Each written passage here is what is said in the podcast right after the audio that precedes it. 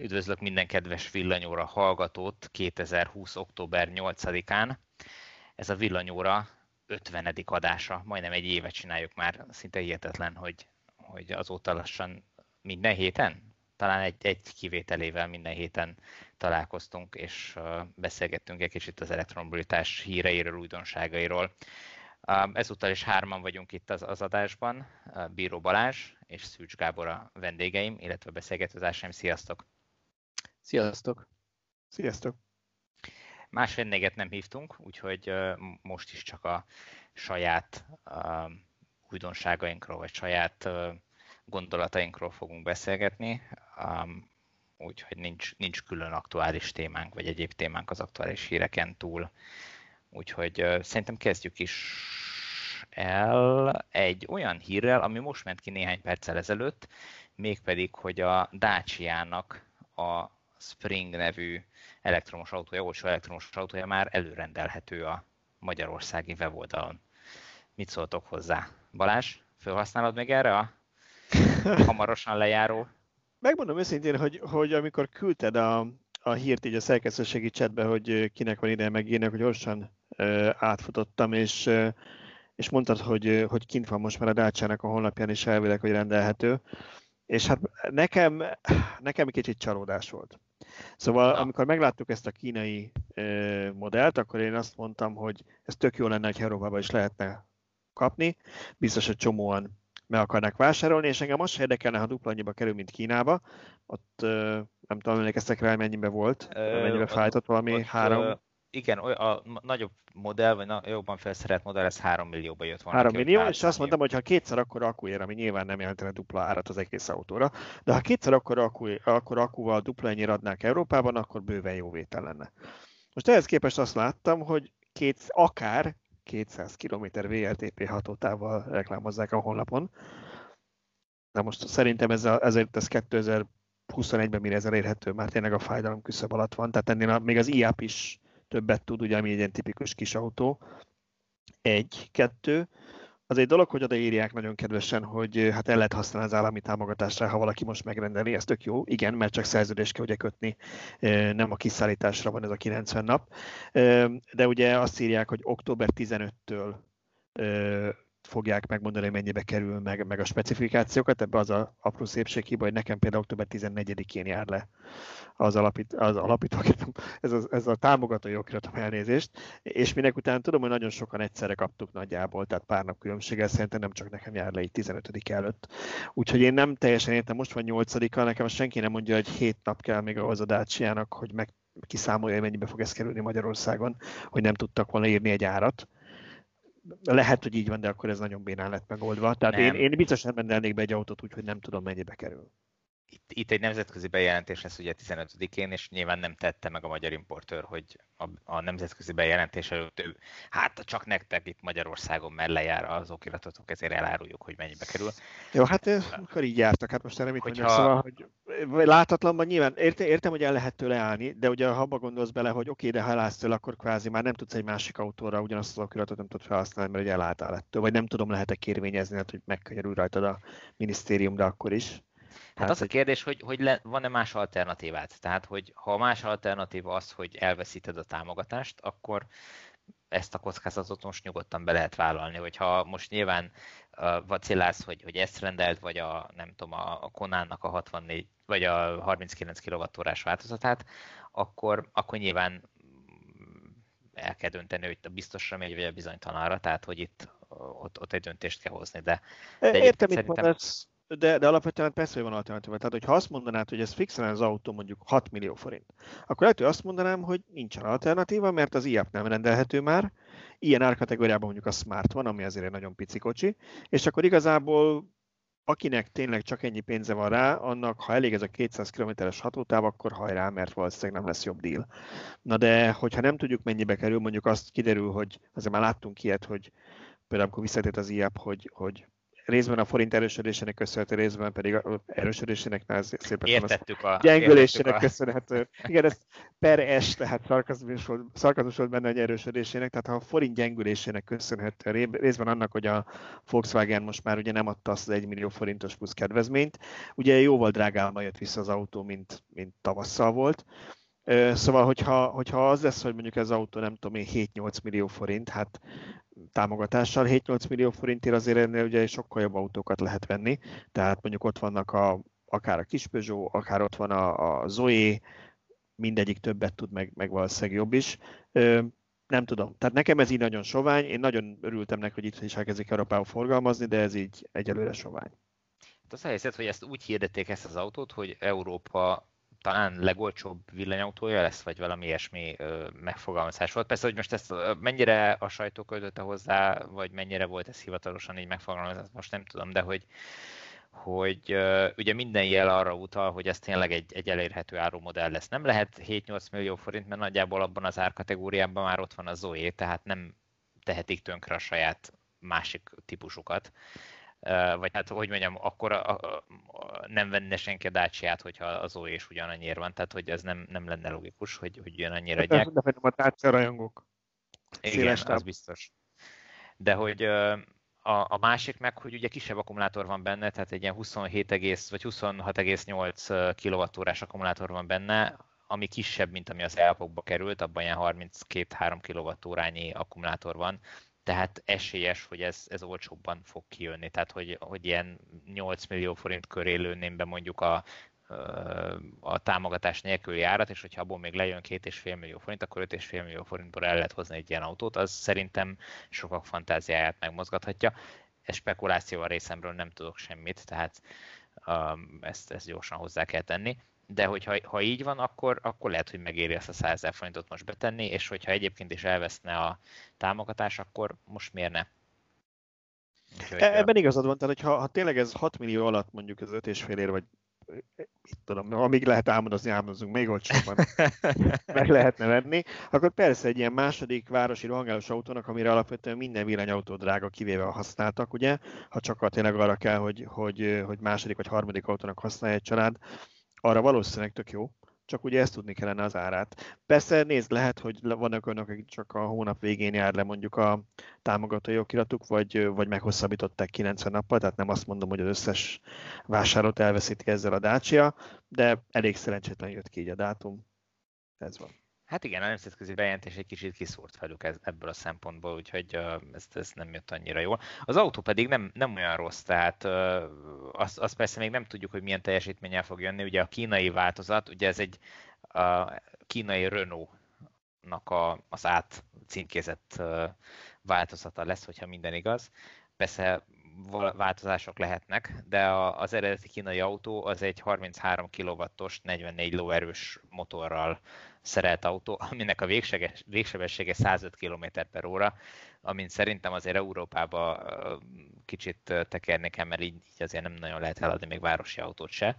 Úgyhogy én abban bízom, hogy az, az kicsit megemelik, de, de lesz benne DC töltés, 6,6 kW-os fedélzeti töltő, a, a 300 literes a csomagtartója, és ugye a VLTP szerint 200 km-t el fog tudni menni, tényleg városi használatra. Ez ugye a VLTP szerinti 200 km az több, mint az eredeti lift 24 kWh liftnek volt a, a hatótávja, tehát hogy az, az azért nem olyan rossz, és azért azzal elmentünk vidékre is. Tehát... E, ez így van, mikor, mikor jött ki az a lift? Hát az nem volt, na, tíz évvel ezelőtt, de, igen. de hogy mondjam, nem is Na nem de ez bevallottan egy olcsó autó lesz. Így tehát, van, tehát hogy itt... Tehát ne, ne várjunk tőle csodát. Igen, igen. Úgyhogy, és, és a, a, a méreteket én, én néztem, nagyobb lesz, mint a, az 500-as Fiat, egy kicsit kisebb, mint a Mini Cooper SE, tehát uh, szerintem egy, egy, egy teljesen elfogadható kis autó lehet belőle, hogyha ha tényleg jól lövik be az árat, és uh, Hát az, hogy hogy lövik be az árat, az meg azon fog múlni szerintem, hogy mennyit kell eladniuk, vagy mennyit szeretnének eladni. A Renault-ban én bízok, hiszen Zoe is elég jó példányszámban van, tehát nem, nem hallani konkrétan az Zoe-ról azt, hogy egy évet kell várni, vagy valami. Én, én úgy tudom, hogy az úgy kb. annyi, amennyit meg akarnak venni, kapható is. Igen. Amit uh, itt, uh, azt most nem is tudom, hogy a hírbe volt benne, vagy valahol máshol olvastam, hogy, uh, hogy talán ez csak jövőre lesz, jövő augusztus, vagy hogy, tehát hogy, hogy elég sokat kell majd várni erre az autóra még. De, um, de hát majd meglátjuk, hogy, hogy tényleg mi lesz, mert még az a bejelentéseken kiderülhetnek a részletek.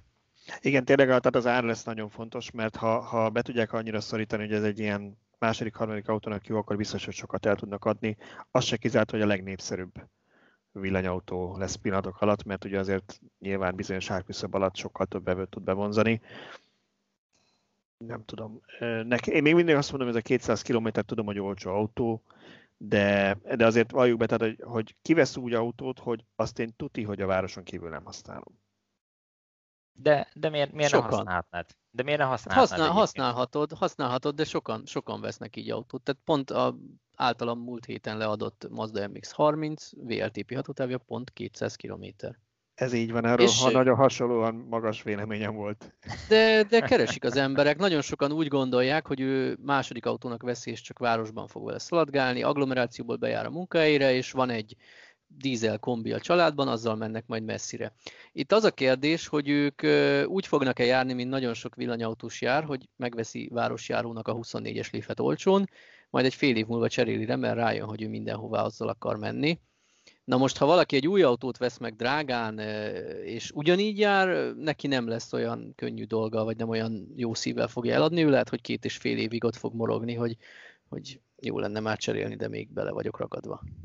Hát igen, meg mondjuk azért a Mazda nyilván nem az az árkategória, mint amiben a dacia várjuk, tehát ilyen szempontból a dacia talán megbocsáthatóbb lesz ez a szerény hatótáv, ha tényleg ennyire nagyon jó ára lesz, mint amit Tibor nem tud, de jósol. Vannak tőletek optimistábbak, én láttam egy Facebook megosztást, hogy 3-4 millió közé várják támogatással. Ugye, optimisták mindig nagyon vannak, tehát itt azért válták a 10 millió forintos Model 3-at is, mert a netto amerikai árat lefordították európaira, úgyhogy de, de a realitás azért nyilván nem ez igen, a számolózás semmibe nem kerül, úgyhogy azt, azt bátran lehet tolni. Számomra inkább az a kérdés, vagy az merült fel itt még bennem, hogy ez ö, végül is milyen autó lesz? Ez egy kínai autó lesz?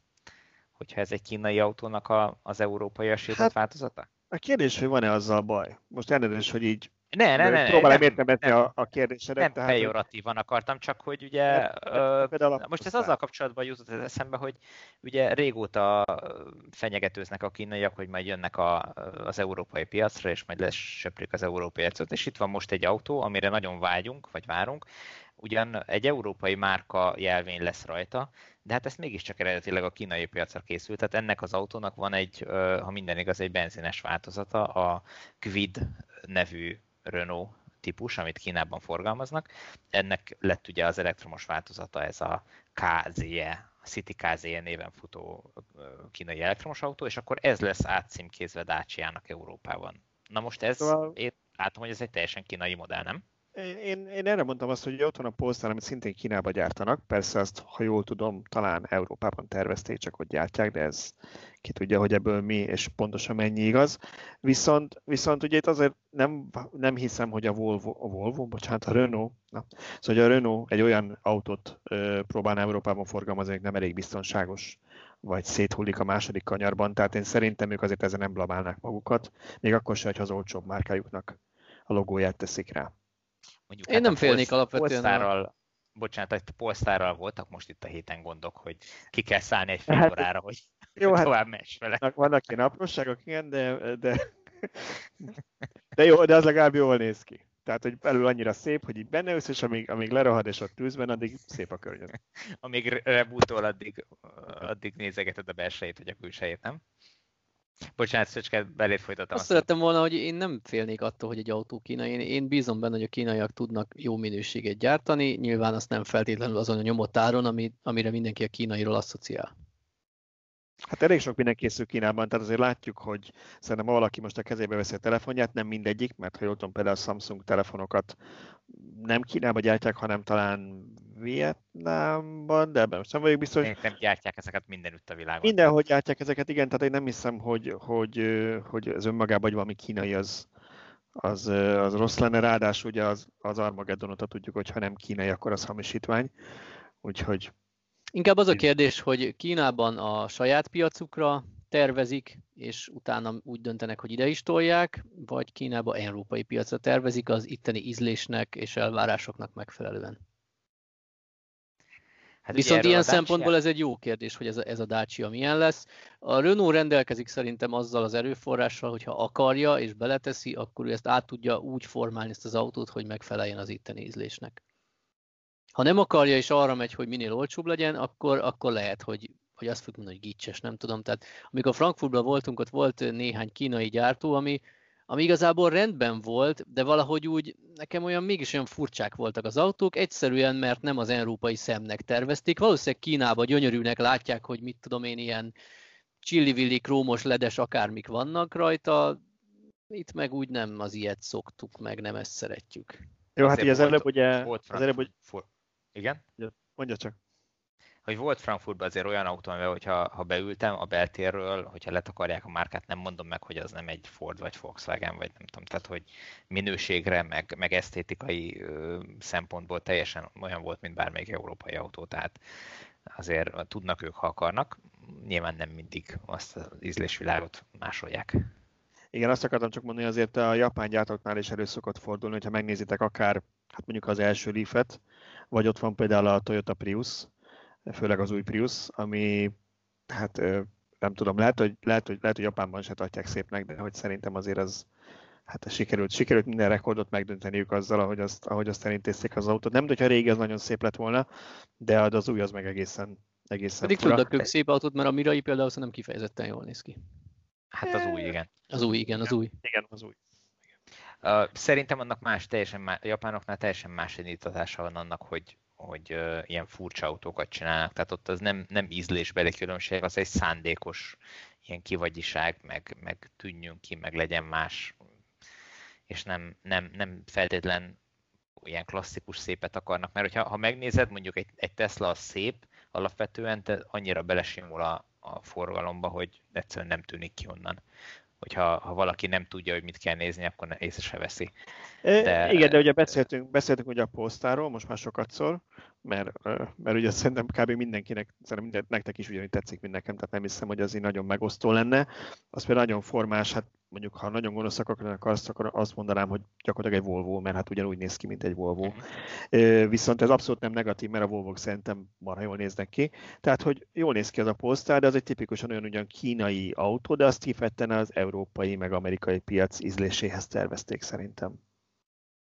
Igen, nyilván, persze, és uh, nagyon jól csinálják a, a kínaiak, hogy nem azon erőlködnek, hogy ők majd kitalálják, hogy, hogy, hogy milyen legyen az, az általuk Európának gyártott autó, hanem megvettek egy európai automárkát, és azt mondják, hogy na akkor ti tervezitek meg az autót, mi majd a technikát adjuk hozzá.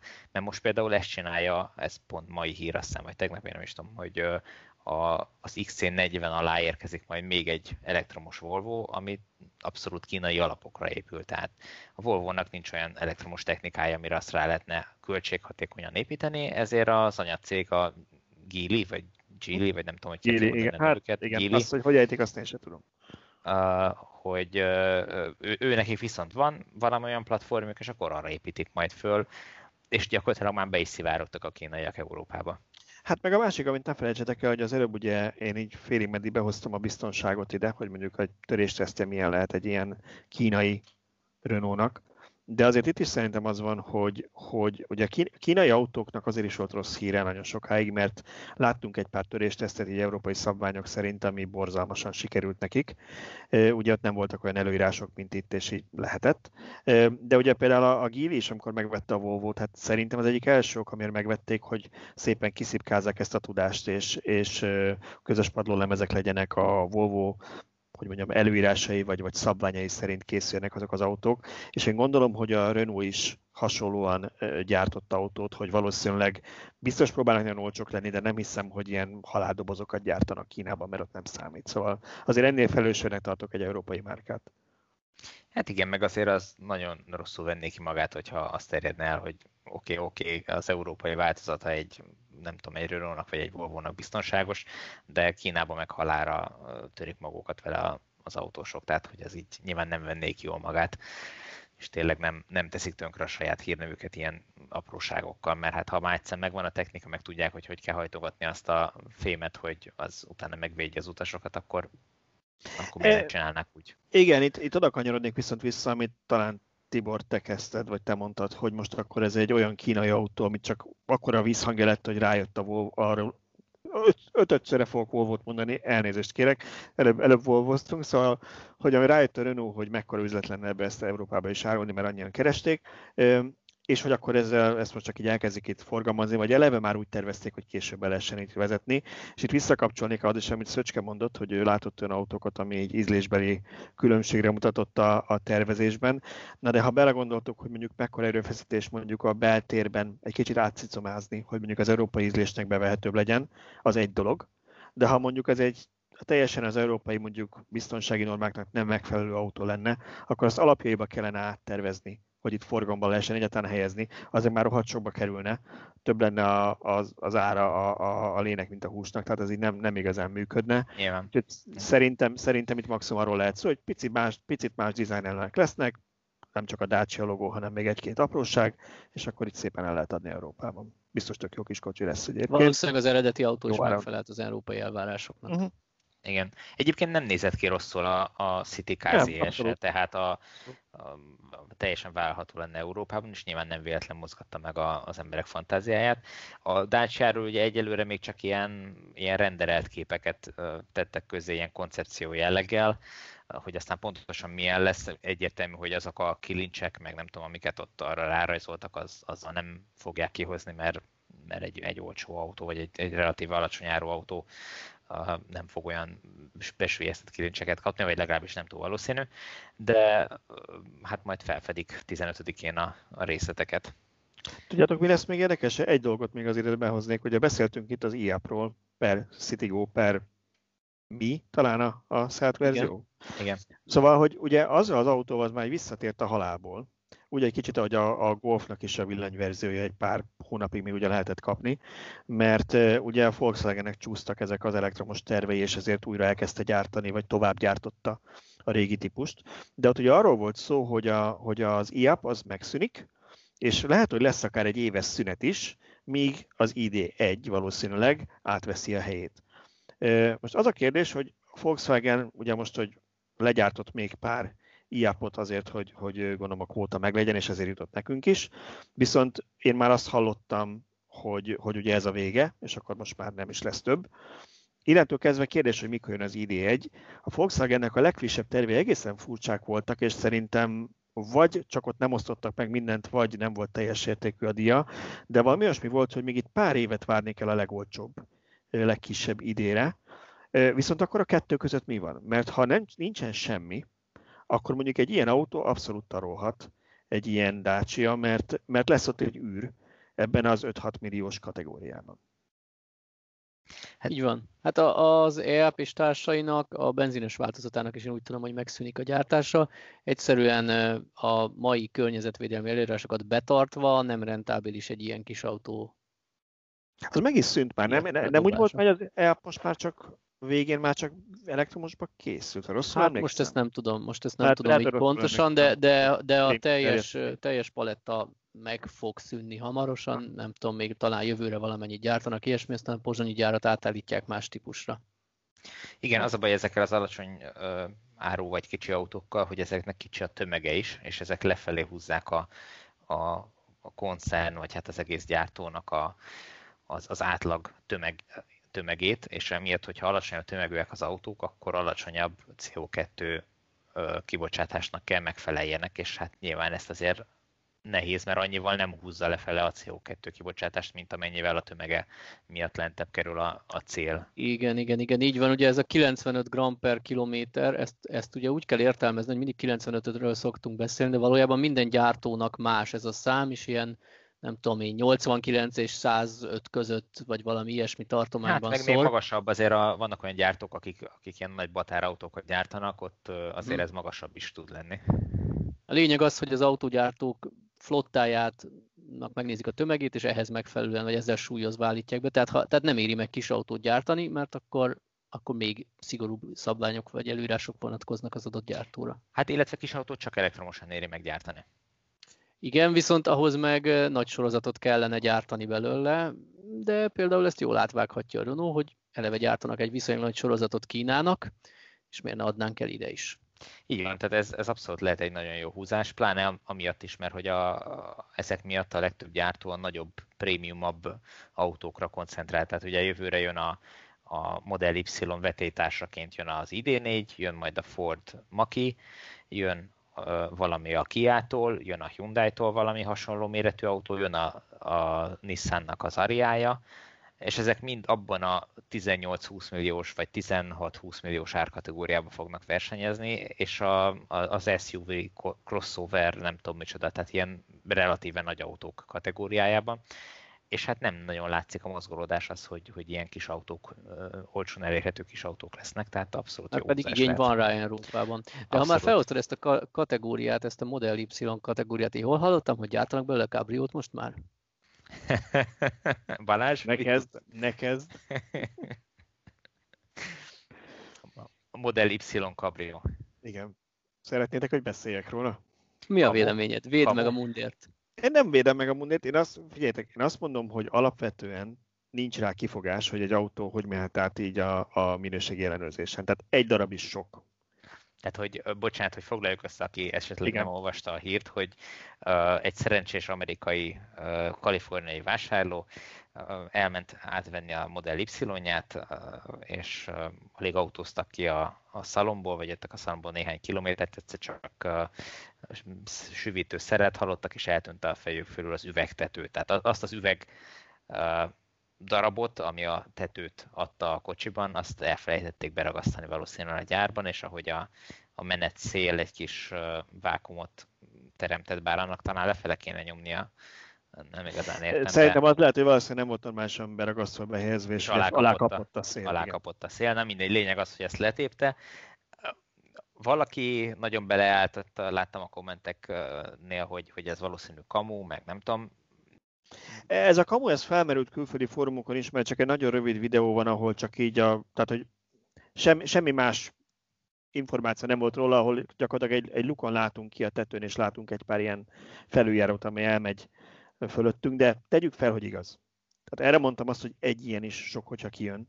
Csak nekem itt mindig az a, a, az, a, az a kifogásom ezekkel, hogy ugye a Tesla-nál, ha egy olyan autó is kijön, amelyiknek én nem tudom, hiányzik a, a disztárcsája, azonnal YouTube videó van róla. És akkor úgy teszünk, mintha a többi gyártónál nem lennének ilyenek. Tehát pont nekem küldött valaki egy linket ennek kapcsán, ezt megosztottam veletek ma, ez nem benzines autó volt a márkája sem, ez benzines autó volt a márkája sem annyira lényeges, egy négy évvel ezelőtti sztori. Amerikában egy nagyon nagy gyártónak, olyan, ha jól olvastam, 70 valány ezer autót kellett visszahívnia, mert az üveg panoráma tető nem lett jól leragasztva, és le tudott repülni. Tehát, hogy ez nem egy ilyen egyedi dolog, tehát meg mondom, nem védi a Teslát, meg, meg nem elfogadható, meg ennél sokkal minőségellenőrzés kellene, csak ne tegyünk úgy, mintha más gyártóknál nem lennének hasonló hibák. Lásd például Polestar, amelyik félre kell állni vele fél órára, mert nem tud, nem, leáll. Gyakorlatilag üres, üresbe teszi magát menet közben, és így gurulsz fel, aztán csak megáll. Szóval eljutottunk odaig, hogy már a Tesla is máshol, mi? Hát már más, az is más, a, másokat kopiz. másolja, ennyi, hát figyelj, valahonnan tanulni kell nekik is. Ja, ja. Ha már néz, oda-vissza, mert ha már a Volkswagen is nem fényezi le a, a motorháttetőnek Le volt fényezve, meg kell, meg kell védjem a Volkswagen-t, a, a nálam, nálam járt autónak teljesen szépen le volt fényezve minden eleme, amit én láttam, úgyhogy ott nem volt semmi probléma. Ott vagy smillével estek neki, hogy lejárassák az elektromos autót, vagy, vagy nem tudom, tényleg kifogtak valami selejtes darabot, ahol Jürgen éppen félrenézett, és elfejtette lefújni a, azt a darabot. Nagyon részletes lett az ID3 teszt, erre jutott eszembe. Szerintem mindenre kitértél. Van-e valami, amit még néha itt szoktunk ilyen bónuszt hozzátenni a villanyúró hallgatóknak? Megosztanál valamit, amit nem mertél leírni a tesztbe, vagy nem akartál itt így egymás közt hárman? Fú, most így, hogy megbeszéltük előre, fogalmam sincs, nincs, nincs igazán ilyen, ilyen ami így eszembe jutott, azokat én így leírtam, nem akartam elhallgatni az autóval kapcsolatban semmit. Ilyen, ahogy a cikkből is kiderült, vegyesek az érzelmeim. vannak, vannak tök jó dolgok. Hát alapvetően egy tök jó autó, és akkor van néhány ilyen hülyeség, ami, amit remélhetőleg fognak majd tudni javítani szoftveresen. Um, ami talán nem kapott elég nagy hangsúlyt a cikkbe, de, de viszonylag jó a fogyasztása. Tehát, hogy, hogy a fogyasztási adatokkal abszolút nincs gond, és úgy néz ki, hogy a, a, a Volkswagen most lehet, hogy nem az övé lesz a legtakarékosabb autó, de, de ott van azért, és mivel gyorsan tölthető, bátran lehet vele 130-as tempóval menni. Tehát uh, most gondolkodtam olyan e, ennek kapcsán, illetve a, a, a Kia Eniro, amit, uh, ami Balázsnál volt néhány napig, annak kapcsán, hogy, hogy kellene csináljunk egy olyan listát, egy olyan oldalt a, a villanyautósok.hu-ra, hogy uh, mik azok az autók, amik szerintünk teljesen kompromisszum nélkül, vagy kompromisszummentesen használhatók bármelyik autó helyett. Tehát például egy Kia Eniro abszolút ilyen, egy, egy Tesla Model 3 abszolút ilyen, egy, egy Audi e-tron abszolút ilyen, mondjuk ott egy pici csillag, hogy Nyugat-Európa felé kell elindulni, de jó, hát igen, én a, én a, én a, ugye a Niro-nál kétszer kérdeztem meg a Tibortól, hogy biztosan vissza kell leadni. Azt mondtam hogy két, hogy igen, úgyhogy nem tudok valamit csinálni, pedig próbálkoztam. Visszatérve az ID3-ra, ugye egy, egy napig nálam is volt, és amit én, amit én megemlítenék, az elnézést kérek, a videódat megnéztem már Tibor, de a cikket még nem olvastam, úgyhogy nem tudom, hogy ott mennyire emeltet ki, de nekem iszonyosan tetszett ez a, a sebesség követő tempomat, tehát a sebességkorlátozás követő tempomat. Uh-huh. Lehet, hogy más autó is tudja, nem tudom, mert biztos nem, nem, nem először történik ilyen. De ugye itt nem csak arról van szó, hogy felismeri a táblákat és kírja, mert az már elég általános, hogy kírja a sebességkorlátot, hanem hogy vissza is veszi hozzá a sebességet. Tehát, hogy így nem, nem tud az ember beleszaladni egy olyanba, hogy nem benézi a 110-es sebességkorlátozást a autópályán és átmegy 130-al, egy. Kettő, ami még nagyon tetszett, hogy ugye az is benne van, hogy ismeri, hogyha be van álltva a navigáció, hogy merre mész, és ha látja mondjuk, hogy kanyar jön, akkor volt, hogy kiírta nekem, hogy ő azt javasolja, hogy ezt a kanyart 70 km per óránál nagyobban ne vegyen be, ami szerintem egy nagyon jó ilyen biztonsági funkció, hogyha az ember olyan terepen megy, amit nem ismer, és mondjuk éjszaka megy, fogalma nincs, hogy lesz egy nagyon nagy kanyar, akkor az autó előre jelzi, hogy vegyen vissza egy kicsit. Meg és gyakorlatilag lassít és le is lassít, és gyakorlatilag úgy lehet vele menni, hogy ténylegesen ö, csak kormányzol, ugye van benne azért ö, sávtartó, tehát, de azért azt nyilván az ember nem bízott teljesen rá, tehát egy kanyart azért én nem vennék be vele úgy, hogy egy ilyen 90 hát, pláne, kanyar. Pláne úgy, hogy ebbe az autóban nem aktív sávtartás volt, hanem sávelhagyás gátló volt csak benne. Igen, tehát igen. De, de alapvetően nekem ez nagyon tetszett, tehát ezt, ezt remélem, hogy nagyon sok gyártát fogja venni, meg a Volkswagen több modelljében megjelenik, ha eddig nem lett volna. Lehet, hogy volt a drága Audi-ban, fogalmam nincs. Eltron nem volt még nálam, úgyhogy ezt nem tudom. Szóval ez, ez piszok jó volt szerintem.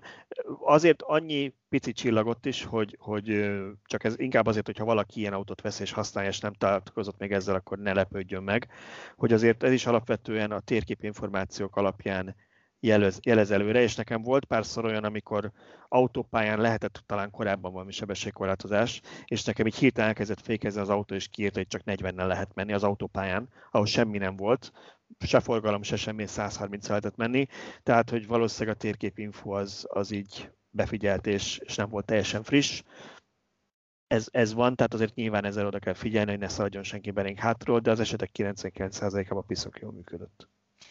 Igen, itt ez egy, ezt, erről elég sokat írtam a cikkbe, ez egy, ez egy létező probléma, illetve, na, tehát maga a funkció az veszett jó. Tehát én kipróbáltam azt, hogy Gödről mentem Veresegyházra, és gyakorlatilag a kere, a körforgalmakat leszámítva, ahol esetleg elsőséget kellett valakinek adjak, aki a körforgalomban éppen eljött, azt leszámítva sehol nem kellett a fékre lépjek. Tehát ő mindig olyan ö, szinten tartotta a sebességet, amivel be lehetett az adott kanyarokat venni, az adott körforgalomba át lehetett menni. Tehát ez, ez piszok jó meg van csinálva. Viszont nagyon jól látszik, hogy mennyire nem lehet majd önvezetést építeni térkép alapú adatokra. Tehát ugye ezek a, az adatok, hogy hol mennyivel lehet menni, ez percről percre változhat, vagy bárhol lehet egy útépítés, vagy egy terelés, vagy bármi. Tehát, hogyha a térkép adataira hagyatkozik egy ilyen rendszer, akkor ott tette meg a fene, mert le fogja tarolni az útépítő munkásokat az első adandó alkalommal. Tehát, hogyha nem tudja felismerni a, a, az összes táblát, ami ki van téve, akkor, akkor nem fogunk tudni rábízni. És most még itt tartanak ezek a rendszerek nagyon jók, de még nagyon igénylik az emberi felügyeletet, mert az olyan országokban, mint Magyarország, ahol nincs gyakorlatilag napi frissítésű térkép, itt, uh, itt rengeteg hiba van még azért. Tehát nem azt mondom, hogy használhatatlan, így is nagyon kényelmes, de, de nem tud olyan, hogy mondjam, olyan automatizmus kínálni, mint egy olyan rendszer kínál, ami fölismer mindent, ami ki van téve.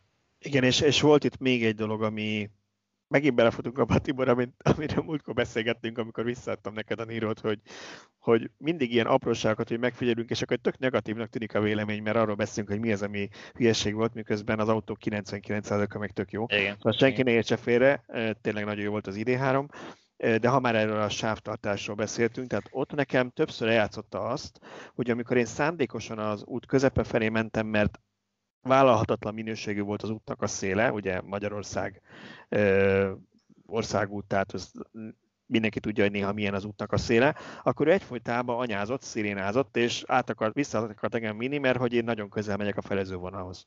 Ami ugye nem hülye voltam, hanem nem akartam, hogy, hogy belemenjünk egy nagy lukba. Na most ugye ezt ő nem tudja, mert nem figyeli, hogy, hogy vannak-e lukak az úton, vagy milyen a patka minősége.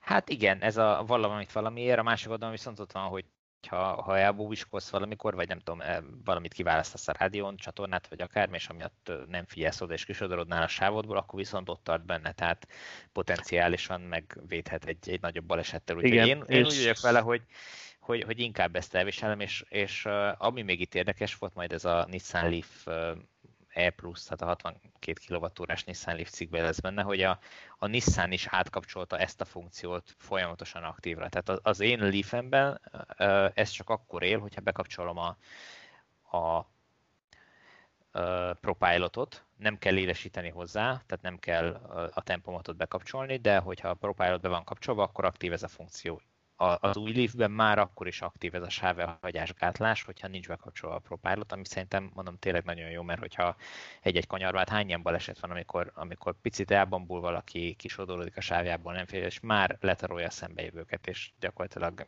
mit tudom két-három család hal meg egy ilyen apró hülyeség miatt, és ez abszolút megvédhető, vagy kivédhető. Igen, és azt, azt akartam csak erre mondani, hogy ugye, ha már a Niro-ról is beszéltünk, hogy azt én majd még szerintem fogok erről írni is benne, hogy nekem ott is nagyon tetszett a, a sávtartás.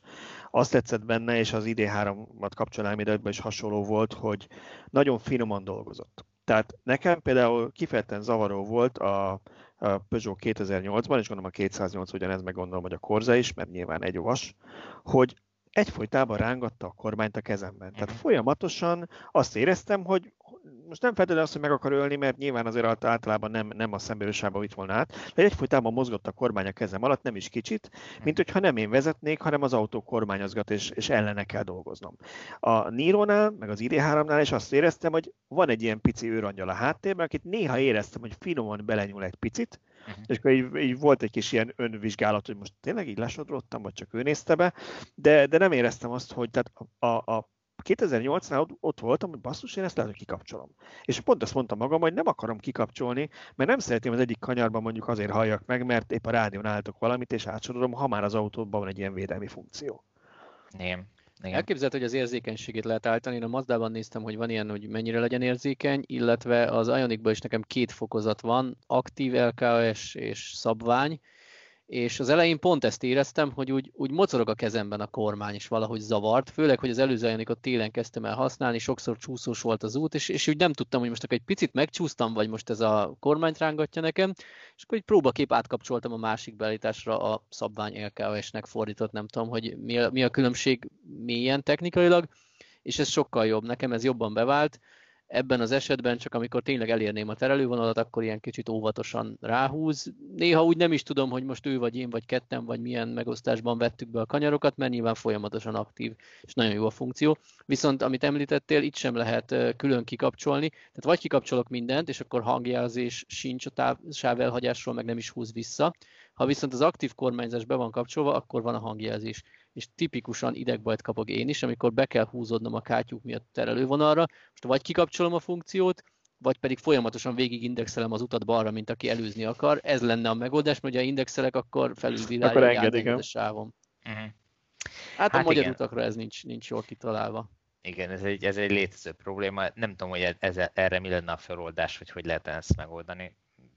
Hát most nem, nem kéne olyan... a lyukokat. Nem szeretnék olyan gyártóról beszélni, amiről ma még keveset beszéltünk, és mindig sokat, de ennél a közelből meg nem nevezett T betűvel kezdődő gyártónál van egy olyan hír, hogy elvileg vagy jön, vagy jött már egy olyan frissítés, amiben a kátyukat is figyeli a kamera a, az autopilot bekapcsolása után. Lehetséges ez lesz a megoldás, hogy ezek a kamerás rendszerek annyit okosodnak, hogy már felismerik a kátyukat, vagy a töredezett útpatkát. És mikor fogja befoltozni? Hagyjál békén. Majd amikor, majd amikor kijön a Úthenger Edition. A Igen, Tesla úthenger, viszont az lesz benne a jó, hogy nem szennyező környezetet, mert aksival fog menni, és így még nehezebb, még jobban kilapítja az aszfaltot. Nem kell vízzel megtölteni a fekét, hogy nehéz legyen. Na, de ha már Tesla, akkor a, a berlini gyárra kapcsolatban még nem olvastam, még nem jelent meg a cikk, de Balázs már megírta, hogy itt fognak készülni a legmodernebb Teslák.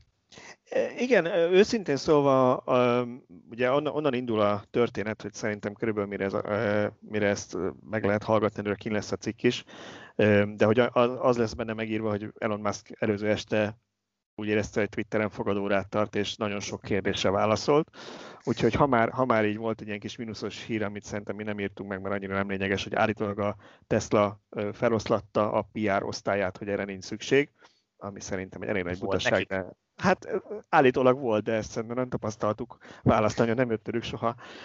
Na mindegy, szóval, hogy, hogy, hogy úgy döntöttek, hogy, hogy most akkor mászkon keresztül megy a PR, de, de a lényeg az, hogy, hogy sok, sok kérdésre válaszolt, és többek között azt osztotta meg, hogy a Berlini gyárban, ugye, ami várakozások szerint ilyen jövő év közepe felé kezd autókat gyártani, az új cellák lesznek eleve a kocsikban, tehát azt fogják ott használni, ezt a 4680-ast, amit ugye az akkumulátornapon bemutattak, és hogy emiatt ezek az autók már az új akupakot is kapják majd, ugye a Model Y gyártásával kezdenek, tehát hogy az autó középső része az nem egy, nem egy vászszerkezet lesz, ami alá be van rakva egy tepsi ben az akkumulátorcelem maga, ez, a, ez az akupak lesz az autó középső része, amire elő-hátul rá van erősítve a, az első meg a hátsó öntvény. Tehát gyakorlatilag, gyakorlatilag ezt erősítette meg, és azt is mondta, hogy egyébként ugye az új festőzem is itt fog indulni, és hogy nagyjából két évvel később lesz az, hogy Amerikában és Kínában modernizálják a gyárakat ezzel, ezzel a technológiával, mert hogy ugye először itt akarják bevezetni és kitapasztalni. Ami azt jelenti, hogy valószínűleg egy ideig itt fognak a legmodernebb autók készülni, vagy a legfejlettebb konstrukció. Vagy itt a legtöbb gyermekbetegség is rajtunk tesztelik ki. Az is lehet, de, hát, de, az idő megmondja. De azért reménykedjünk abban, hogy a német gyárban a munkások mondjuk előtte a Mercedesnél meg a BMW-nél dolgoztak, és nem, elő, nem, nem először látnak életükbe autót. Nem a Trabannál? Nem, de egyébként, egyébként volt egy ilyen hír is, csak ezt már nem írtam bele, mert ez tökre nem ehhez tartozott, de hogy állítólag a Mercedes gondolkodik valami Berlin közeli gyárának a bezárásán, meg lett így lebegtetve, és így már páran felvetették, hogy lehetséges, hogy tudják, hogy hova fognak akkor azok a munkások menni, mert hogy már elkezdte a Tesla toborozni az alkalmazottakat a gyárba, tehát tele van most már a weboldaluk a német gyárállás hirdetéseivel ez egyébként félelmetes az a sebessége, ahogy, ahogy készül az a gyár, tehát néha egy fölbukkan a Youtube-on, meg akárhol a Twitteren egy, egy ilyen felvétel, hogy hogy állnak, és gyakorlatilag minden héten egy, egy újabb épületrész készül el. Én nagyon meglepődnék, mi van most október, szerintem év végére azok szerkezetkészek lesznek, sőt, lehet, hogy már előbb, mert pár, pár épület már teljesen úgy néz ki, mintha készen lenne. Hát ugye a múltkor a festőzemről derült ki, hogy a, vagy a, a festő gépek, vagy, vagy Igen. miknek a, a gyártója már ugye bérel egy, egy hangárt a környéken, ahol már gyűjtik a, a beépítendő alkatrészeket, meg eszközöket, tehát hogy, hogy azért nagyon előre haladott állapotban van ez. Igen, szerintem fél... télen azzal fogja tölteni az időt, hogy addigra már ugye van rajta a tető, és akkor elkezdik ezeket a gépsorokat beszerelni. Úgyhogy én azt tippelném, hogy valószínűleg ilyen Q1 vége Q2 elején, vagy jövőre próbagyártás, úgy, hogy Kínában is volt, ugye pár hónappal az igazi gyártás előtt elindul, és akkor szépen hmm. beállítgatnak mindent. Hmm, reméljük kinyitják a határokat, és elmegyünk Berlinbe megnézni, hogy mi újság, csorgatni a nyálunkat a kapu előtt. Na, ez egy jó ötlet. Na, ezt, ezt akkor megcsináljuk, írjuk föl, és akkor ezt mindenképpen megcsináljuk. De nem Citigóval megyünk. A nem, Dacia-val. Dacia-val. Dacia-val. Okay. Dacia-val, jó. Oké, okay. ti mondtátok ne csodálkozzatok, hogyha tényleg szerzek egy dacia hogy azzal menjünk. Um, volt még uh, Szöcske neked egy érdekes cikked itt a, ami szerint nem kell betiltani, teljesen felesleges betiltani a hagyományos autókat, uh-huh. meg ki fognak halni saját maguktól. Elég sok kattintást Ezt... kapott, meg elég sok negatív kritikát, hogy már megint Norvégiáról beszélünk, hogy kapcsolódik ez itt. Tehát először erre reagálnék, hogy Szerintem Norvégia igenis kapcsolódik ide, mert én úgy gondolom, hogy ugyanaz fog megtörténni teljes Európában, ami Norvégiában is, csak x év lemaradással. Németország mondjuk 8 évvel lesz lemaradva, Magyarország meg 11-el, vagy hasonló. Tehát azon lehet vitatkozni, hogy mikor követjük le ugyanezeket a történéseket, de nagy valószínűséggel hasonló forgatókönyv fog lejátszódni. De akkor lesz olyan olajbevé, olajárbevételünk is, mint a, hmm, a Abban nem vagyok biztos, de majd nem tudom, exportálunk valami egy hasznos dolgot, nem tudom, a, újraindítjuk a mezőgazdaságot, és paradicsommal és krumplival ellátjuk az EU-t. Rizsel, rizsel, mert azt is termesztettek itt annól, tudod? Nem, nem narancs? Azt is lehet. Hát ahogy, ahogy így megy a klímaváltozás, akkor azt is.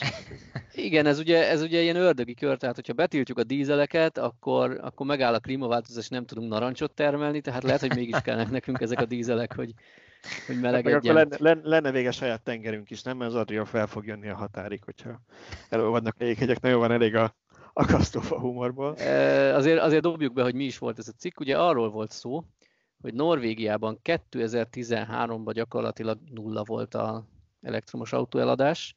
2018-ban elérte az 50%-ot. Mármint, hogy most az ott járunk, eladott autóknak az 50%-a új, már Igen, így van. Az újonnan eladott részben vagy teljesen, tehát ott még nem a tisztán elektromos volt az 50%.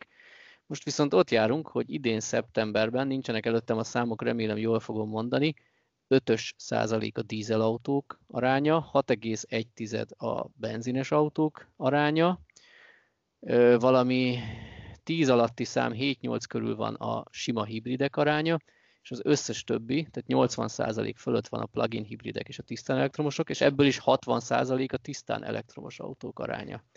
Tehát gyakorlatilag marginális az eladott új autók között már, a, amelyik nem részben legalább elektromos. Azt nem tudom, Gábor, hogy arról olvastál-e, vagy, vagy volt-e infót, hogy változtak-e Norvégiában a a kedvezmények, amiket az elektromos autókra adnak. Folyamatosan változnak maguk a kedvezmények, mert uh, ugye az, az ilyen jellegű kedvezmények, mint nincs útdíj, nincs hídpénz, stb. Ezek ugye ilyen önkormányzati hatáskörben vannak, ahogy nálunk is nem is, a parkolás. Bocsánat, ezek nem is erre gondoltam, meg. igen, igen. Meg ez a, ez, a, ez a nice to have kategória, tehát ez a, nem hiszem, hogy valaki csak emiatt fog, fog elektromos autót venni, de ugye azt talán nem mindenki tudja, hogy nem csak Norvégiában, hanem szerintem Dániáról tudok, nem tudom, hogy hány ilyen északi vagy skandináv ország van, ahol még ez igaz, hogy iszonyat nagy kvázi büntető pénzt kell fizetni, a, vagy büntető vám van a, a belső égésű motoros autókon. Tehát gyakorlatilag duplájába kerül ott egy, egy, egy ilyen autó. De annól még, amikor a, a modellesek úgy elkezdtek felfutni Norvégiában, ugye szintén ugye ezt lehetett látni, hogy mindenki előtt jártak ebben, akkor azt lehetett tudni, hogy nagyjából annyiba került egy modelles kis túlzással, mint egy Passat. És, és egyszerűen azért volt, mert, mert a Passatnak duplárat kellett fizetni. Úgyhogy erről már beszéltek sokan többször, hogy, hogy nem, csak, nem csak az az jó irány, hogy az elektromos autókat támogatni, hanem az a másik irány, hogy ugye kifizettetni kvázi a vásárlóval a környezetszennyezésnek az árát.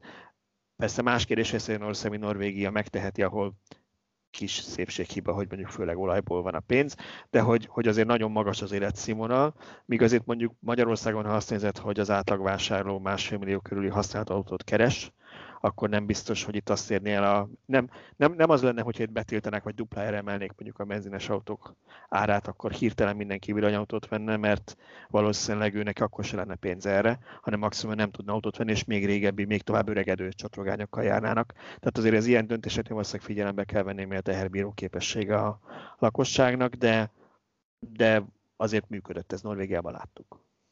Igazából ez arra egy példa, hogy tehát most igen, lehet mondani, hogy áfamentes az elektromos autó, meg, meg adó van a dízelen, viszont talán elérjük az árparitást, hogy ne legyen nagy felára, vagy egyáltalán ne legyen felára egy elektromos autónak. Viszont a mai elektromos autó kínálat azért az még mindig kompromisszumos, nem lehet egy lendülettel egy tankkal ezer kilométert megtenni. És Norvégia arra jó példa, hogy ez nem baj az embereknek. Tehát ha most eltekintünk azért az okokról, csak annyit nézünk, hogy hasonló árban vehetsz meg egy benzines golfot, meg egy e-golfot, vagy ID3-at, mindegy. és az emberek nagyobbik fele az elektromost választja hasonló áron. Nem kezd el azon hőbörögni, hogy ezzel meg kell állnom 200 kilométerenként tölteni, ez nem jelent neki problémát.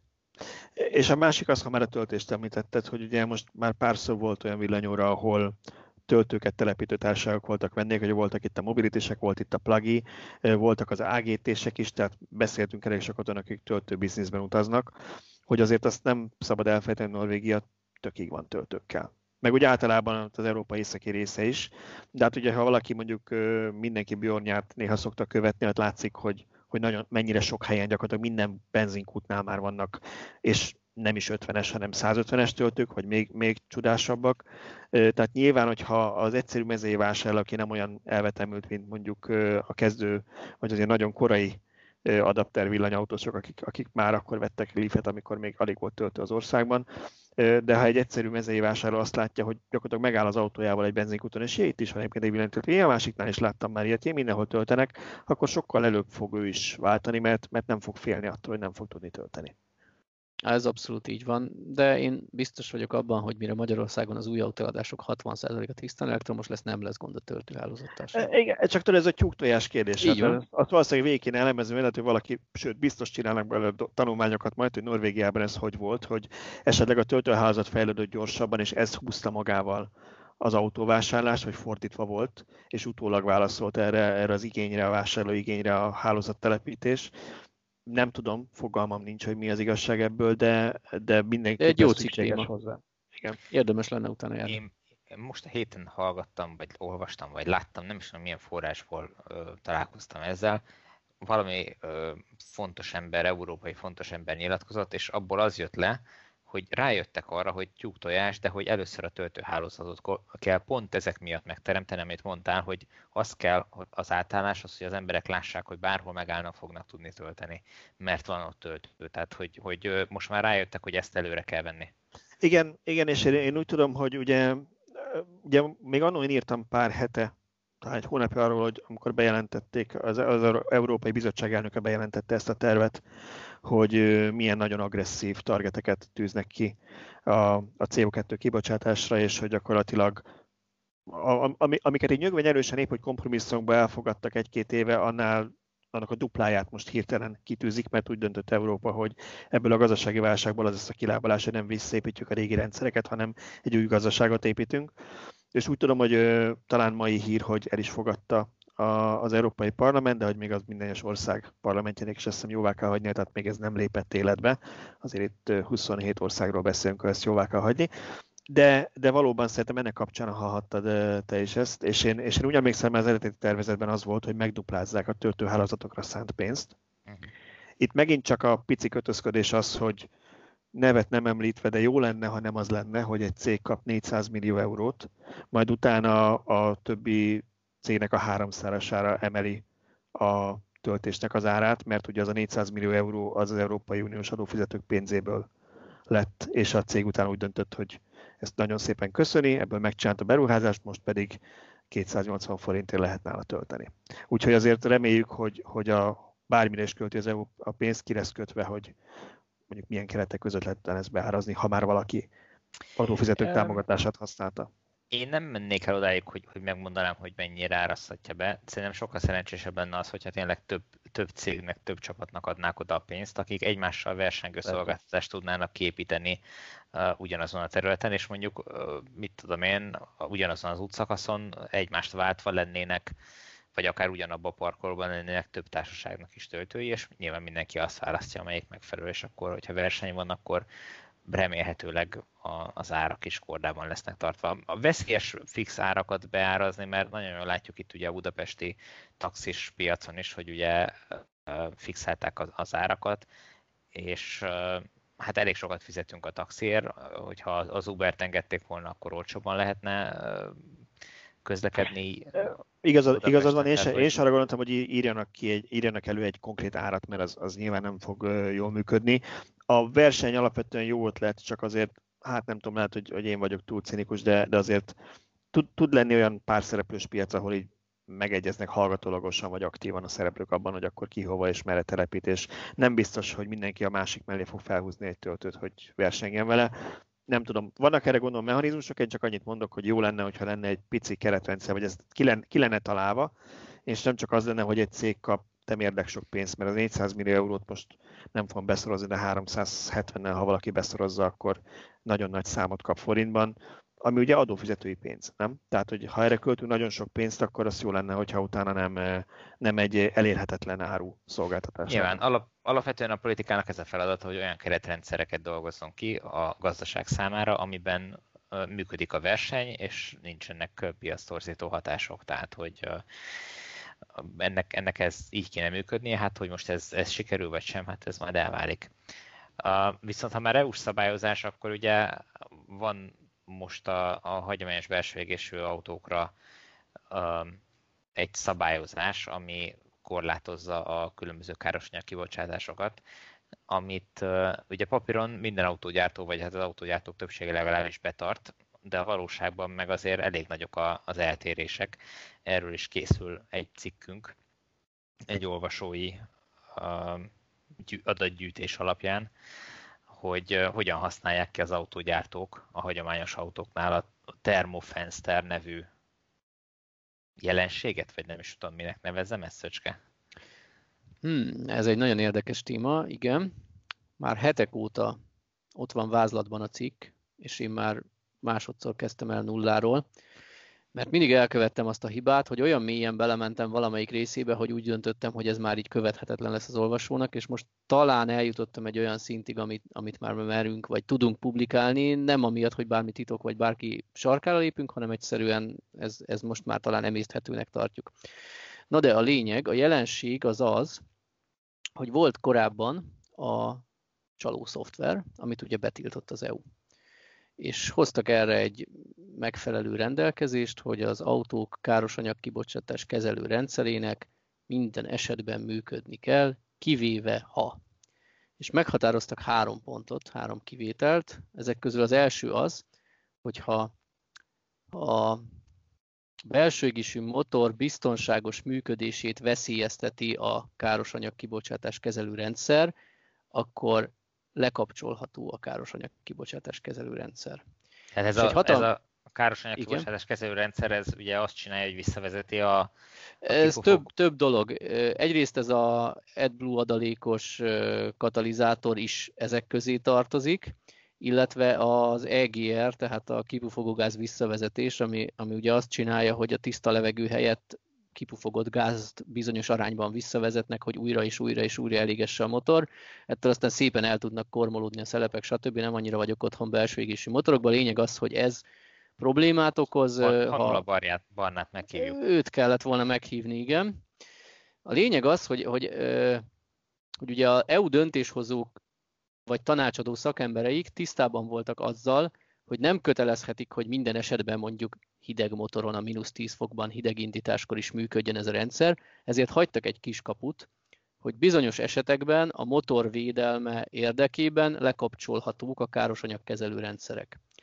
És ott követték el a hatalmas hibát, hogy nem definiálták, hogy mik ezek a körülmények, amikor lekapcsolható, hanem ezt, a, ezt az autógyártók, illetve a motorgyártók kezébe adták. Ők pedig kitalálták, hogy ha nem 15 és 25 fok között van a külső hőmérséklet, és nem elég meleg, nem eléggé üzemmeleg a motor, na az már mind kivétel. És ezzel azt érték el, hogy a, az év, illetve a, a használat, tehát ha valaki nem csak autópályán használja az autóját, hanem mondjuk bejár vele dolgozni Budapesten, és megtesz mondjuk évente 20 ezer kilométert, akkor simán lehet, hogy ebből 18 ezeret úgy tesz meg, hogy az ő ő Enro 6-os dízele kb. Enro 2-es üzemmódban működik, mert egyszerűen vagy hideg van kint, mert tél van, vagy kánikula van 34 fok, akkor azért, vagy még az elmúlt 5 kilométeren vagy 10 kilométeren indítottad be a motor, tehát akkor is kikapcsolható, mert nem elég, nem üzemmeleg a motor. Lényeg az, hogy a motor a, a működése javát azt kikapcsolt károsanyagkezelő rendszerrel végzi. És Magyarországon erről így nem, nem nagyon van irodalom, valahogy ezt nem kapta föl senki, mindenki csak arról beszél, hogy a, nem tudom, a kobaltbányász kisgyerekek, stb. De érdekes módon erről nincs szó, hogy az Enro 6 az, az igen, 20 fokon laborban tudja az 6-ot, de ha hideg van, de ha meleg van, de ha most indult be, akkor nem tudja. És Németországban ennek elég komoly irodalma van, olyan szintre eljutott a dolog, hogy, hogy pereket indítottak autótulajdonosok, ez, ez nem ilyen ö, precedens értékű, hanem egyedi, hogy én vettem egy autót, és rájövök, hogy az autó nem annyit fogyaszt, illetve nem annyit pufog ki, mint amit, amit a katalógus tartalmaz, és beperelem a gyártót, hogy ez így nekem nem jó. Az a baj, hogy, hogy teljesen kaotikusak a döntések, de többször előfordul, hogy a vásárló javára döntenek, és ilyenkor vagy kártérítást fizet az autógyártó, vagy vissza kell vásárolni az autót. Úgyhogy érdekes a jelenség. Ami viszont az ilyen pereknél felmerül, hogy az autógyártók soha nem azt tagadják, hogy így működik az autó, hogy tényleg nulla fok körül már rengeteget szennyez, csak azt tagadják, hogy ez, vagy azt vitatják, hogy jogszerű-e ez a működés. Tehát ez a termofenster értelmezés, hogy ez ennek mondjuk mínusz 5 és plusz 40 fok között kellene, hogy legyen, vagy plusz 15 és plusz 25 között. Tehát ez, ez, ez az értelmezés, amin, amin vitatkoznak. Nagyon izgalmas téma. Zseniális. Van egy kapcsolódó hírem, aztán nem tudom, hogy lesz-e belőle cikk, úgyhogy ha más nem, akkor itt megosztjuk. Ugye talán még emlékeznek a hallgatóink is rá, hogy ugye ez a bizonyos csalós dízel kapcsán a, valahogy az Audi akkori vezérigazgatója lett a fő bűnbak, mert nyilván az egész Volkswagen csoporton belül ő döntött el ezt személyesen, és, és ő tervezte meg és gyártotta. Ő találta ki. Ő találta ki az egészet, tehát őt így beáldozták az egészre. Le is váltották, ugye akkor meg börtönben is van, és épp a tárgyalására várt, ugye most kezdődött meg a tárgyalás, és ennek kapcsán hír, hogy egyrészt ő ha jól napokban olvastam, csak nem, nem olvastam még az egész német cikket, csak így belelapoztam, és valami olyasmi volt, hogy azt nyilatkozta, hogy hát erről mindenki tudott a cén, és nem ő, csak ő találta ki, ami sokkoló nyilván, mert tényleg elhittük, hogy erről csak ő tudott.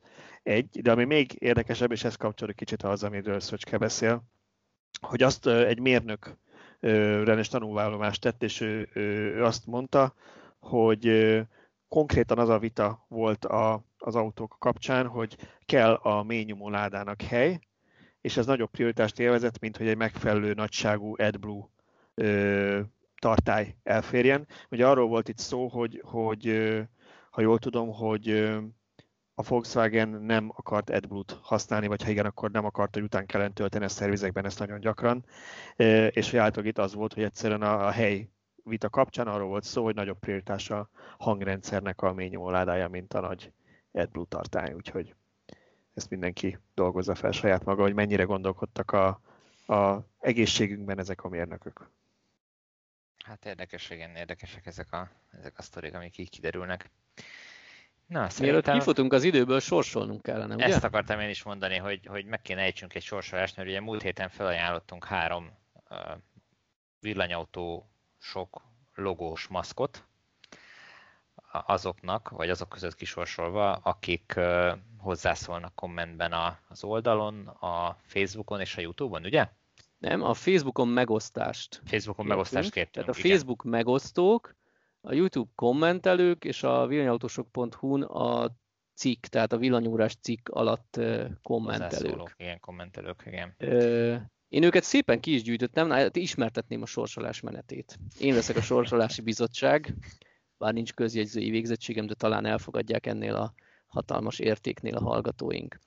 Szóval azt csináltam, hogy egy nincsen, Nem, nem lesz ez jó, nincsen ilyen becsavart dajarolt hajad, mint a közjegyző Marikának szokott a sorsolásnál. hát az valószínűleg a közjegyzői végzettséggel jár csak. Igen. Tehát én nyitottam egy Word docsit három hasábbal, az egyikbe kigyűjtöttem a neveket, akik kommenteltek az oldalon, a másikba kigyűjtöttem, akik kommenteltek a YouTube-on, a harmadikba pedig kigyűjtöttem, akik a Facebookon megosztottak.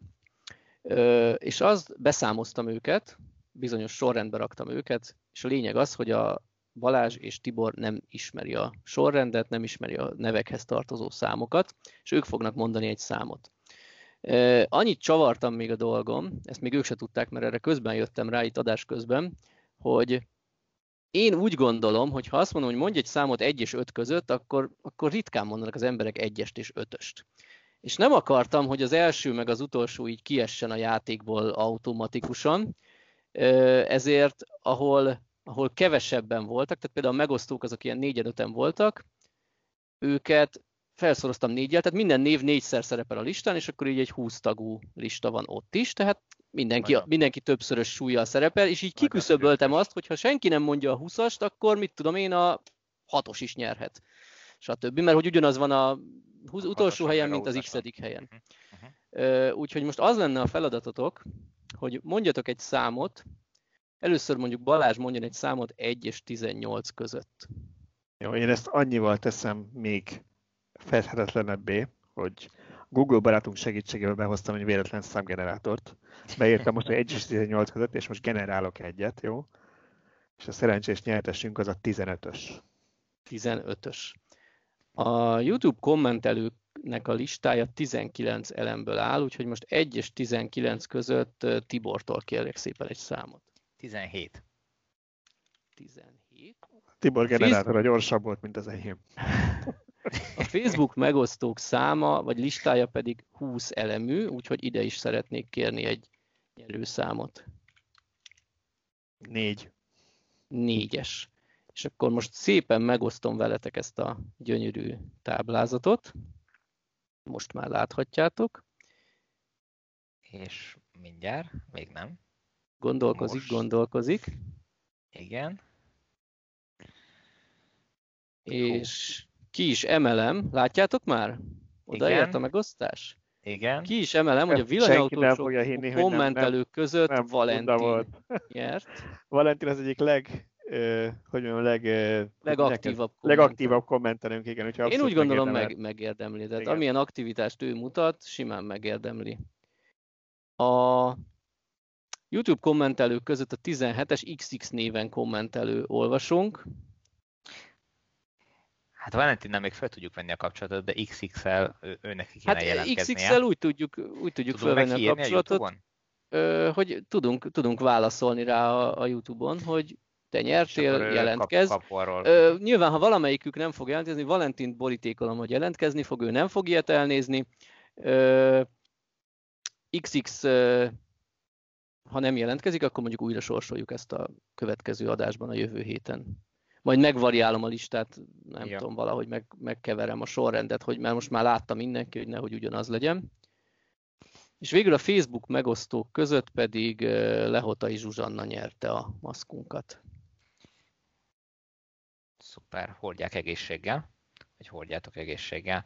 És Én azért bízom a... benne, hogy nem sokáig kell már hordanunk. Hát, na, fél az optimizmus.